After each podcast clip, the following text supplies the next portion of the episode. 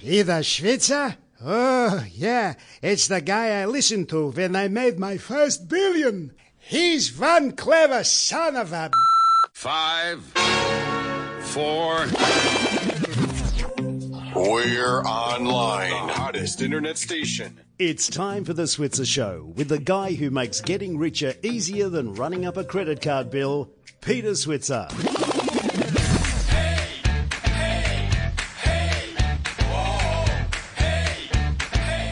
Hello and welcome to the Switzer Money Show. I'm Peter Switzer. I'm joined by my colleague Paul Rickard. Hi, Paul. Good afternoon, Peter. And this is a program, of course, as you know, Paul, where we have a simple goal to make you smarter, richer, and more successful. And on today's show, we talk to the founder of listed property company Centuria. His name is John McBain. Then we'll look uh, at um, the performance of the residential housing market with Century 21's founder Charles Tarbey. The spring is coming, Paul, isn't it? And spring is often good for, for house sales. Yeah, normally we get a bit of a sort of a boom in the market at hmm. spring. Lots of people get their property onto the market, and hmm. buyers come out with the spring sunshine in Sydney, Melbourne, and Brisbane. And sometimes that's good for the market. So it'd be interesting to see whether, as we get to the end of August and move into spring, we're seeing any pickup there. And if the house prices don't go up and they go down, there could be a lot of anger around. And so we've got Dr. Ross Walker talking about anger management and how it can affect not only your health, but your wealth. So you've got all bases covered today, Peter, on the Switzer Show. I'm really looking forward to John McBain because Centuria has been a fantastic success story. You're going to talk a bit about some of their unlisted property funds, Yeah. ways that you could invest in commercial property market with a really experienced manager like Centuria. I know I've done it and uh, yeah. had some really great outcomes there. Yeah, you're the first one to open my eyes to those sorts of investments. And uh, from what we've seen over the last five years, they do it pretty well. So that's the show for today. We'll kick off uh, straight away with John McBain. John McBain from Centuria, thanks for joining us. Thanks, Peter. Look, you know, I have full intention to talk to you about, you know, what the company's doing now and what's doing in the future. And I want to explain to people what you guys do. But then I realised that when you reflect upon the Centuria story, it is ultimately the story of a Kiwi like you coming across here and bringing on another young Kiwi and Jason Huljich, and together you've you've really created a business success story, which I don't know if it's ever been told before, has it? No, no, we uh, we don't think ourselves necessarily as Kiwis. We we're uh, over here to help. So only a Kiwi would say something like that, John. So, so just, nice just, just, just in a nutshell, tell us when you came over, when you got the idea to create Centuria, and you know, how long ago was it that the, the, the dream was conceived? Well, about 20 years ago, we started uh, just simply property consulting, and we would fix problems for developments or you know buildings that had gone off the tracks, and and probably about 15 years ago, we got the idea that perhaps you know some we, we found opportunities that we couldn't afford to invest in ourselves, and we started um, getting some of the some of the uh, some other investors to, to invest alongside us, and it's really taken off from there, Peter. And now it's got quite, you know, it's quite large. There's you know, about four billion dollars worth of investors. But the the, the, the, the, strength of it is most of these investors uh, are either mum and dad investors or boutique, you know, financial planning businesses which have, um, you know, uh, you know, a, a, a reasonable number of mums and dads supporting it. Certainly on the unlisted property funds we do, that's the case. And, and you know, we're very proud. You know, we've, had some great returns. We, we, also have those two listed uh, investment trusts, and, and, and, and they operate, you know, they, they, they, they've got separate share market listings and they own property in their own right. So we have an option. We, we really have two sets of options for people. John, you mentioned unlisted property funds. Perhaps you could just explain for the audience uh, how they work and how do they differ from a listed property fund? Yes, so the unlisted ones is generally, generally we, we, we, we select one or two assets uh, that we think have opportunities for good returns or, or and or capital growth. We certainly want both. Um, and, then we we offer we, we offer uh, units in a unit trust which just owns that property and has a certain life, and that could be five or seven years. During that time, we manage the property and we uh, make the returns to the investors. Um, so that, that the investors, our investors, generally expect two sorts of returns: um, a quarterly or monthly return, um, um, and, and, they range from seven to nine percent, depending on which particular project it is, uh, annualised. Um, and then we really try to make a capital gain. So we're trying to buy properties where at the end of the of the of the, the day, you know, we've managed to rise rents and sell the building for a lot more than we bought it for. Yeah. Now, the first time I came across you, Paul Paul Rickard, who's obviously interviewing you as well with me, he he looked at the property you had at Eveleigh, which um, in Sydney, which was basically two big tenants. It was a government department and Channel Seven. So tell us, I think that's when I first realised what you guys are up to and how it sort of hmm. made a lot of sense. Yeah, well, that was interesting property. It was, you know, uh, a property in, in, in Redfern where, you know, Channel 7 had developed um, their head office on a, on a uh, quite a large site. It was the Australian Technology Park site, a site that had been sponsored by the government, but no one had actually gone there. Hmm. So it was a bit of a dust bowl. And when the opportunity came to buy the investment, not many people were interested in it. To us, we just saw a fantastic opportunity. You know, a long lease to a major Australian company, a listed company, uh, one train stop from Central, uh, and it didn't didn't worry us. No one else liked it. So, and, and, and as, you, as you're probably aware, that investment's gone on to not only have a very good uh, a regular return to investors, but you know the, the, the valuation of that property has probably gone up something in the range of you know forty to fifty percent. Have you still um, you still hold it, or uh, have you sold it? No, no, we still we still hold that, and um, that, that's the tragedy of some of these uh, the fixed term ones. We, you know, we've obviously we've got to honour the term, and and uh, look, occasionally, um, um, in fact, generally, when, when we advise investors, we should hold it a little bit longer they they almost unanimously support our decision. But you know they are fixed term trust, Peter, and, and at the end, at some point, they do get sold. You know. Mm. So part of your skill set, John, is to identify commercial properties that have you know either great prospects with a little bit of capital or potentially in a growth area, or great tenants and and great leasing characteristics that are going to be revalued in time, so that when the trust comes to the end after five or seven years, unit holders will get potentially some sort of capital gain. That's what you're trying to do? That's what we're trying. And I'm just never guarantee the capital return. It's like a share. Yeah, you know, it's it's very similar. Good good equity managers looking for a, you know, a, a, company that's doing something that other people aren't and got some competitive advantage. And, and the same in property. We're looking for a property where perhaps the area is changing, as you said, Peter, or perhaps the rent we think is a little bit low and the building might have been run down a little bit, and uh, we, we manage all our own property, so we've got over 50 property staff. So whether it's the elevators or the air conditioning, uh, the ventilation, we like to think, you know, that's where all the complaints come from. we like to think we can do a very, very good job of that, and and uh, that translates into being able to to lease on. You know, we have very, very low vacancy rates in our buildings because I think our tenants are quite happy. And of course, that's the unlisted area, and that's where if someone had, you know, say, 20,000 to invest, they could put it into a property like that. What is the smallest amount for an unlisted investment? Look, uh, I, the, the, the, minimum amount for unlisted is 50,000. But 50. to be honest, we have 50,000, yeah. Um, but if people, that's really only a guideline. If people want their children to invest or don't want to telephone us, we, you know, we, we generally um, waive that. Yep. Okay. Now, talk to us about the listed side. What happens on the listed side? Because people can buy shares in Centuria, can't they? Well, so there's there's really the unlisted opportunities, and, and really there's two or three of them a year.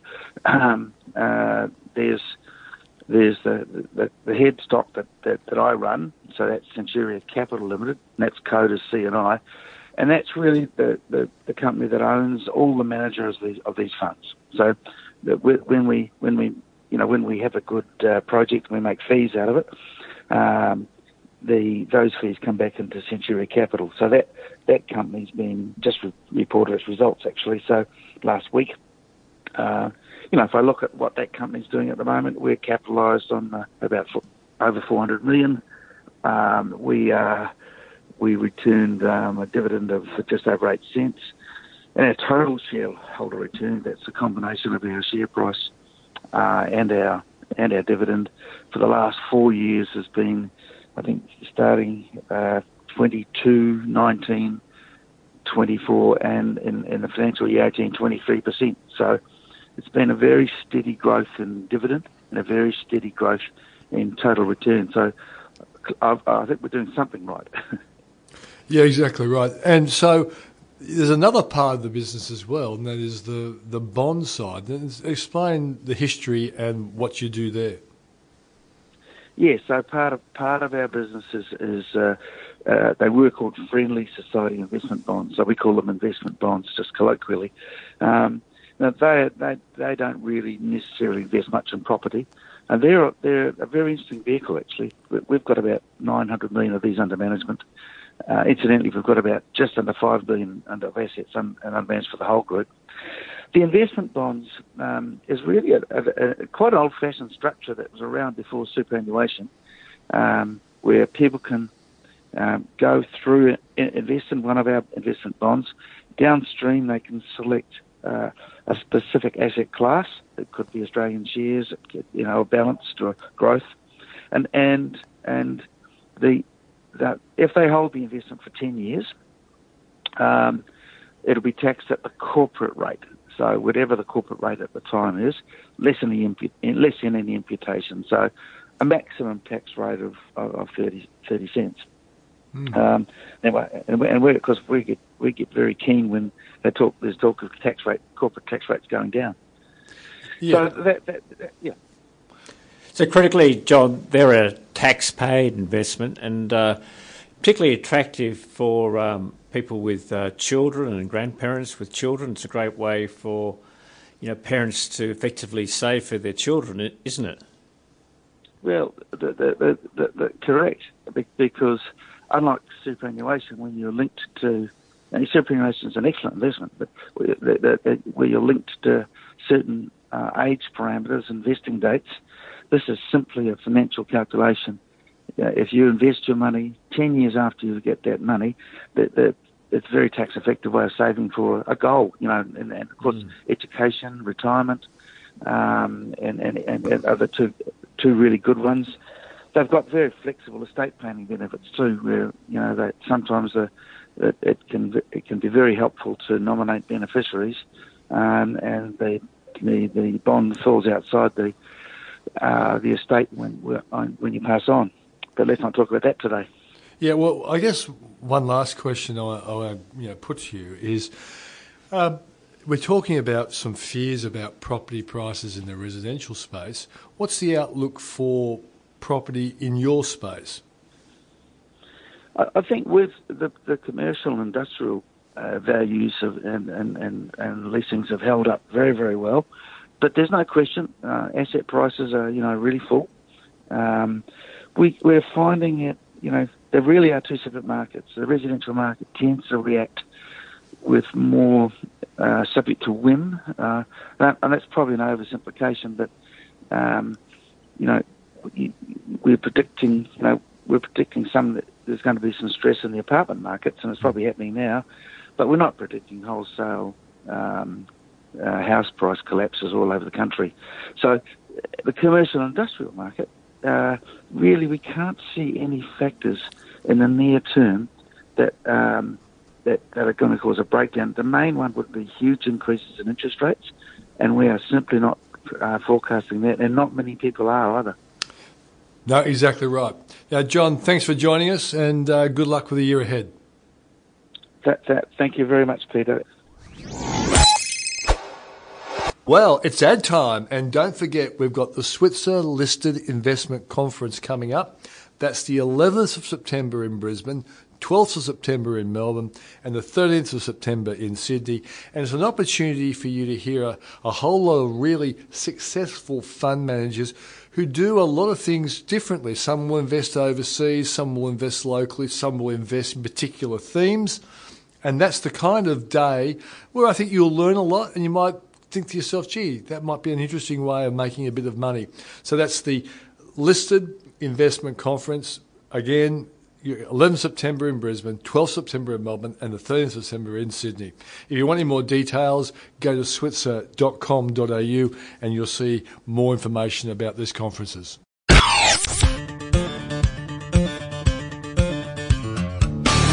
Okay, so I'm now going to be interviewing Charles Tarbey, the founder of Century 21. I should add, just in case people are wondering why Paul Rickard is not making any noise during this interview, he has actually, like Elvis Presley, left the building. Charles, thanks for joining us. G'day, Peter. When you think of Paul Rickard, you do think of Elvis Presley, don't you? Oh, well, I've seen him around. Every time I look somewhere, I see him, and I don't know whether it's him or whether it's the it's the energy of, of Elvis. but I, I see him quite often down at down at Holt Street in Surrey Hills. Yeah, that's right. That's right. Uh, uh, sorry, Elvis. Uh, yeah, Elvis used to hang out at Holt Street. Sorry, yeah, not in a strange place. I'm talking about a professional building. yes, right. The, the News Corporation building. Okay, Charles, let's it. cut to the That's chase. It. Even though you are a very interesting man in your own right, people really only want to talk to you about property.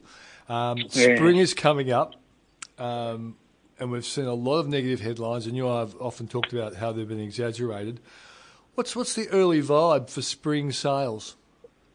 Yeah, it's still pretty much the same. The agents I'm talking to, I, I spoke to a few this morning, are still feeling the pressure of the uh, Royal Commission into Banking. Uh, one chap said to me today that he had six people interested in a property, and all six could not get finance they couldn't get across the line. Uh, we're talking about the an area west of Sydney, a good suburban area west of Sydney where real estate prices are strong. So I think that's going to factor into what happens because the clearance rates have been like sort of in the 50s now for some time. And, and this weekend they bottomed out at 56.7 and I'll come in lower before the week's out. And when you compare it to this time last year, 69.8%, that's a significant difference. Mm. But historically speaking, how bad is a 56% clearance rate, Charles? I don't mind a 56% clearance rate, but, but that expectation that's been around for some time, and I know there'll be a lot of people out there who really won't care, but the real estate industry itself is going through a massive change because of it. You know, see, all these people came into the marketplace, especially those that came in the last four or five years, have, have experienced a, a boom. They, they wouldn't mm. know what it's like to be in a real estate market, which is where we are now. Mm. So, from, a, from an industry perspective, there's a significant number of people that are leaving the industry, and, uh, and that's a massive change. Uh, so, the number of properties coming onto the market for auction has reduced by at least 20 to 30 percent. Mm. So, there's a, there is a big shift. Are you starting to see that in some suburbs the the, either the slow growth in price or the fall in price is quite slow compared to other suburbs where the, the fall is quite pronounced? Mm, yeah, it is because, as you know, Pete, some suburbs took off during the boom, and we, we you and I have always spoken about the suburbs in between suburbs mm. that you never hear about, and and so the, everybody wants to go where it's all happening, and people talk about hotspots and so on. So everybody seems to gravitate to those areas, and there seems to be uh, like dozens and dozens of different cycles, real estate cycles. In the one cycle, all at a different stage. Hmm. Okay. All at a different stage. Yeah. So, and I remember when we talked, say, three years ago, we were staggered at the price rise in, in the western suburbs of Sydney. Now we know there was yes. there's many areas that have been neglected for a long time, and of course the boom, people started looking more closely. But because they had such a big uplift, does that make them vulnerable to a, a bigger down drop? Yeah, far more vulnerable. Like the top end, the top end is usually the first place that the market changes. However, this time around, due to the lack of stock at the top end, hmm. that, that those auction clearance rates there are still fantastic. You've still got clearance rates of 70 to 80% in some of the upmarket areas. But I drove around parts of uh, Sydney showing some uh, people from the US around um, Sydney. and I went over the bridge, over to Milson's Point, over to Blues Point. I couldn't find a single for sale sign, and we, we drove around for 30 minutes. Uh, so uh, there is a definitely uh, definitely a, a different um, uh, marketplace in some of those areas, but on a national basis, everything seems to be coming backwards to a settling place, and I think that settling place, Peter, is when the interest rates client, or sorry, were reduced a year and a half to two years ago for economic purposes, hmm. the market boomed, boomed a little bit more. It spurred, spurred the market. It got people really fired up. Hmm. And I think if we're talking about price changes, I think once we get back to what it was like a year and a half to two years ago, that that's where the settling period will be and the market will start to move upwards from there. Okay. Well, l- last week I had the great pleasure to do a economic presentation uh, to a group uh, of people who wanted to buy Tim Gurner's development in Collingwood, and, and I, I'm sure you've come across Gurner. He's a pretty, Yes. pretty good developer. Um, he was saying that there are a few de- developers in trouble in Melbourne, um, and I kind of figured it- was would be developers who are in the wrong areas. And are we are we seeing that in say Sydney as well? That some developments have no problems being sold, and I'm thinking in Melbourne, anywhere around East Melbourne and Collingwood, I think probably sells really well. But other areas like well, Docklands, I guess in Melbourne, does Sydney have those sorts of troubled areas for developers where we might see some great buying opportunities?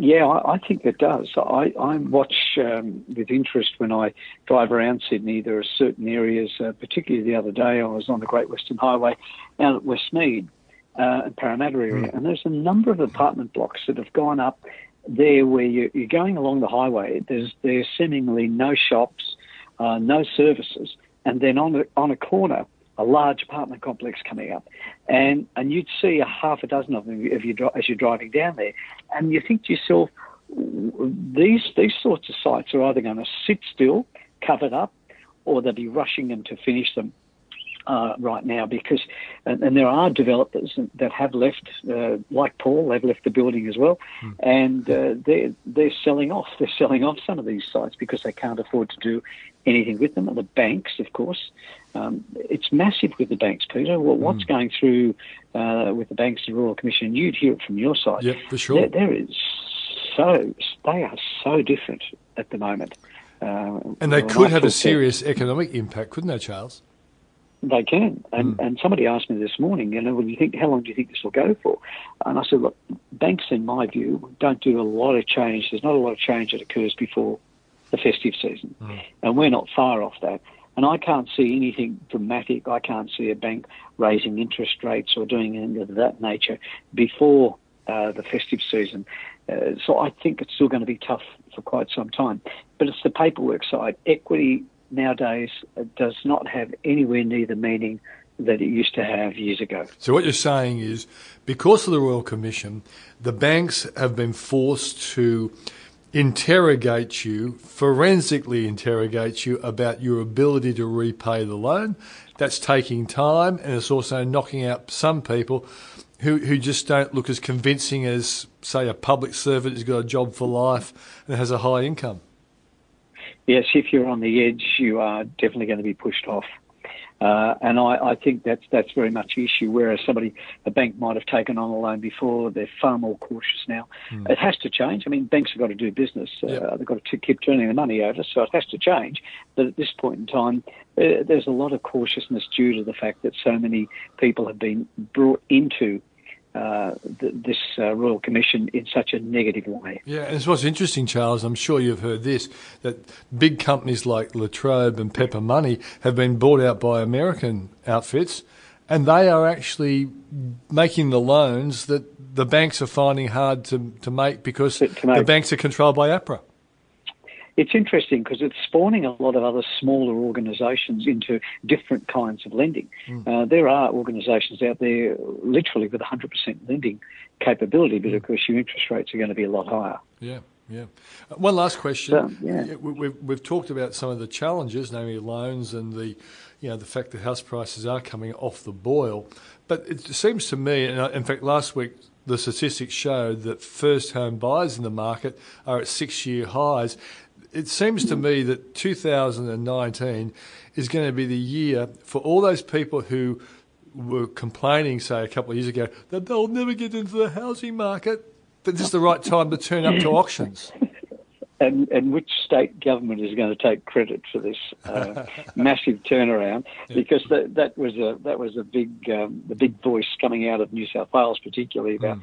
you know assisting with affordability. They don't have to do anything. A mm. Royal Commission gets called, everything changes, the market changes. The market takes care of itself yeah. eventually. Yeah. Like all of these cycles, if people let these cycles go through their normal pace, quite often we come out the other end okay. But there's always interference, and it seems to come in towards the end of the cycle, yeah. and all of this new legislation is introduced at the wrong time. So, in many ways, Charles, I know you want Australians to be always buying property, but the the the best investment uh, advice has to be once you see a, a, property boom going on for five, four or five years, it might be prudent just to wait for the market to come off the boil. yes, there's, there's um, uh, you always hear the story. Real estate agents will always tell you it's the right time to buy, and my view is that there are better right times than others, Peter. Very good, Charles. As you get older, you become more honest by the minute. Thanks for joining us, Thanks, Charles. Peter. Thank you. Bye. That's Charles Tarbey, the founder of Century 21. After the break, we'll be talking to Dr. Ross Walker about how your anger could be bad for your health and then I would argue bad for your wealth. And now, a word from our sponsors. Have you got a home loan? Do you know what you're being charged? Check your rate, and if it's more than 3.89%, call us at Switzer Home Loans. Our rate for a variable home loan is 3.89%. That's right, 3.89% is all you'll pay. Interested? Call 1300 664 339 or Google Switzer Home Loans. Now, here's Switzy. And uh, I should make the point that when that wonderful woman talks about the interest rate, that is the headline rate.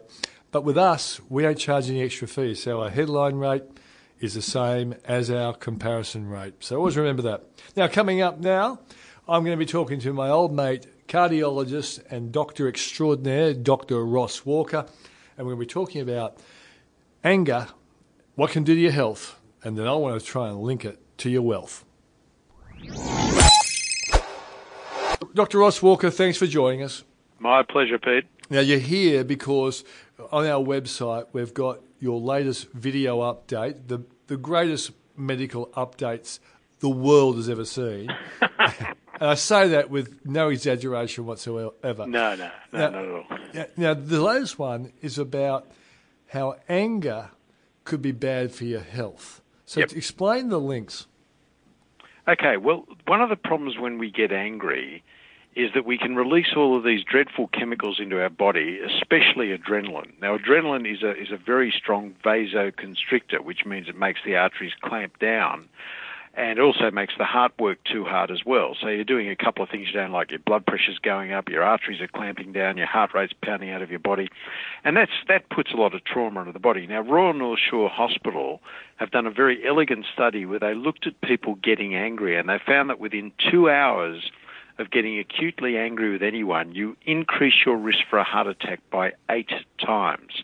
So, as I said on on the video, it's it, there's often a reason to get angry, but there's no reason to let it really take over your body because it can cause you much more problems than it might cause the person you're getting angry at, and they'd probably be happy about it. Okay, so I, have got to ask this question, Ross. Yep. What's the incidence of heart attacks from men in particular at football games like an All Blacks Wallabies game? Well, yeah, yeah. interesting. Um, no, I'm, I'm glad you asked me that question. It's not actually been studied with the All Blacks Wallabies game. My strong advice to anyone is prevention. Don't go because we're going to get beaten. So there's no point right. actually, no point actually going to the game. But they they did study the whole the whole um, concept of anxiety and stress and anger around the time of the soccer World Cups. And I'm not talking about the recent one, but it has been studied when, when the World Cup was on in Germany, and they found very similar thing to anger, that the heart attack risk goes up about seven to eight times. For another, another good example of how stress can bring on heart attacks, during 9/11, on the day that it happened, not just in New York but all throughout America, the rates of sudden cardiac death hmm. and heart attacks increased seven times on that day. So it just shows you what stress can do to the body, whether it's even the excitement of something like watching your team win at the World Cup. And they found that the heart attack rate increased as they got closer to the semi-finals. So whether it was any of those things, just stress has this incredible effect on people's health. And, uh, and a lot of people don't even count that as, as one of the major risk factors for heart disease. And I, I think stress is the great precipitant, Pete. It doesn't, doesn't by itself doesn't cause anything unless you have the risk factors as well. And, and are you suggesting that stress is something that builds and eventually you have an anger outlet of some kind, and that's when your heart that may well be challenged for other reasons could just you know do its fufu valve? Oh yeah, abs- absolutely. Well, see, what happens in, in heart disease in itself is that if you imagine a, a donut with a hole in the middle, that's where the blood's flowing. But in the wall, that's where the fat is building up, and it doesn't. And it, people get, get this all wrong. They think that the fat and the cholesterol slowly close over the arteries. Complete nonsense. What happens is the fat builds up in the wall without causing a blockage. It reaches a critical mass, and then suddenly it cracks open. So if you imagine getting angry with someone, it's like squeezing a pimple, that pimple being the fatty plaque in your wall, which makes it rupture internally and causing the heart attack. I see. So I guess you know I, I know even though you don't look like the meditation type, you know, you, you look like a, a very normal, I guess over fifty Australian male, and but you you are big on meditation, like the, the hippies of the seventies. Uh, I've been meditating every day for the past 25 years, and I've got to tell you, Pete, I couldn't imagine a life without meditation. To me, it just enriches your life. It, it's it's it's like nature's Valium without any side effects. So so instead of starting the day when you're woken up by an alarm clock, I mean, you think about the irony of that Yeah, one. Uh. Our day starts with an alarm clock. I wake up with a half an hour of meditation. So when I wake up in the morning, that's the first thing I do, meditate for a half an hour. So I start the day in complete bliss. Hmm. And why anyone wouldn't do this is just beyond me because it's been shown, a big study done in Circulation, one of the, the greatest heart journals in the world, showed that people who are regular meditators have a 50% reduction in cardiovascular disease. So unlike the anger causing an eight times higher risk of heart attack, we're talking about with something that once you've learned, you can practice for the rest of your life. It reduces your risk for heart disease by 50%. Why on earth wouldn't everyone do it? But Ross, how do you get that uh, message out? Now, clearly, you know the intelligent people that listen to the Switzer Money Show uh, are getting the benefit of this. But why isn't this a message that's sellable by, let's say, general practitioners who get to see most Australians? Well, there's a wonderful bumper sticker, Pete, that says the meek don't want it, and and this is this is the problem that even though this message has been out there, I used to say this on my radio show almost every week. People should be learning to meditate, and and people say, "Oh, I haven't got the time." I mean, you're a long time dead. Hmm. To spend that half an hour every day off the merry-go-round of life is so incredibly good for your health, not just from reducing your heart disease risk, but the studies have also shown probably a similar reduction in the cancer risk. You think better, you feel better, you're you're a better person the way you interact with other people. You don't get as angry. I mean, I I, I hardly get angry at all, I'm, and I'm not saying so, sometimes you, you you fly off the handle for something, but but I'm saying that the feeling of anger is so much reduced if you're a regular meditator. It's just one thing you can do that keeps your life pretty worthwhile. And I would say, because I always like to add your health tips to my wealth tips, that if you're uh, having having a much better sort of mental approach to life and you're more relaxed, it's more likely that you're going to be more creative, more productive. Yep. Um, you'll have less time off work. There's all those Yep. sort of things that have implications for the income. And, and also, there's, the, the worst thing can happen to you is if you get sick and you're on sort of um, on benefits right at the, at the sort of the best time of your life in the 50s when you've got rid of your kids, you haven't got a mortgage. It's the time you should be building your wealth. But that's when a lot of people end up being crook. And and also when you have to when you do have some significant illness, if you're a regular meditator and you've got a different attitude to life, you actually do so much better from that. I've got to tell you, one of my best friends had to have bypass surgery. I went to see him the day after his bypass surgery, and I'd never seen anyone look as good as this guy did the day after his bypass surgery. And I think a lot of it's attitude. And if people have the right attitude, they're so much better off. Ross, how could anyone not have a good attitude hanging out with Dr. Ross Walker? right. Well, that's what happens. All right, mate. Thanks for joining us. Uh, good on you, mate. Thank you. There's Dr. Ross Walker, and if you want to see his little view on anger and how it can affect your health, have a look at switzer.com.au and uh, you'll benefit from it. That's the show for the day. Thanks for joining us. Next week, we'll be looking at other big issues that will affect your hip pocket. I look forward to seeing you, uh, talking to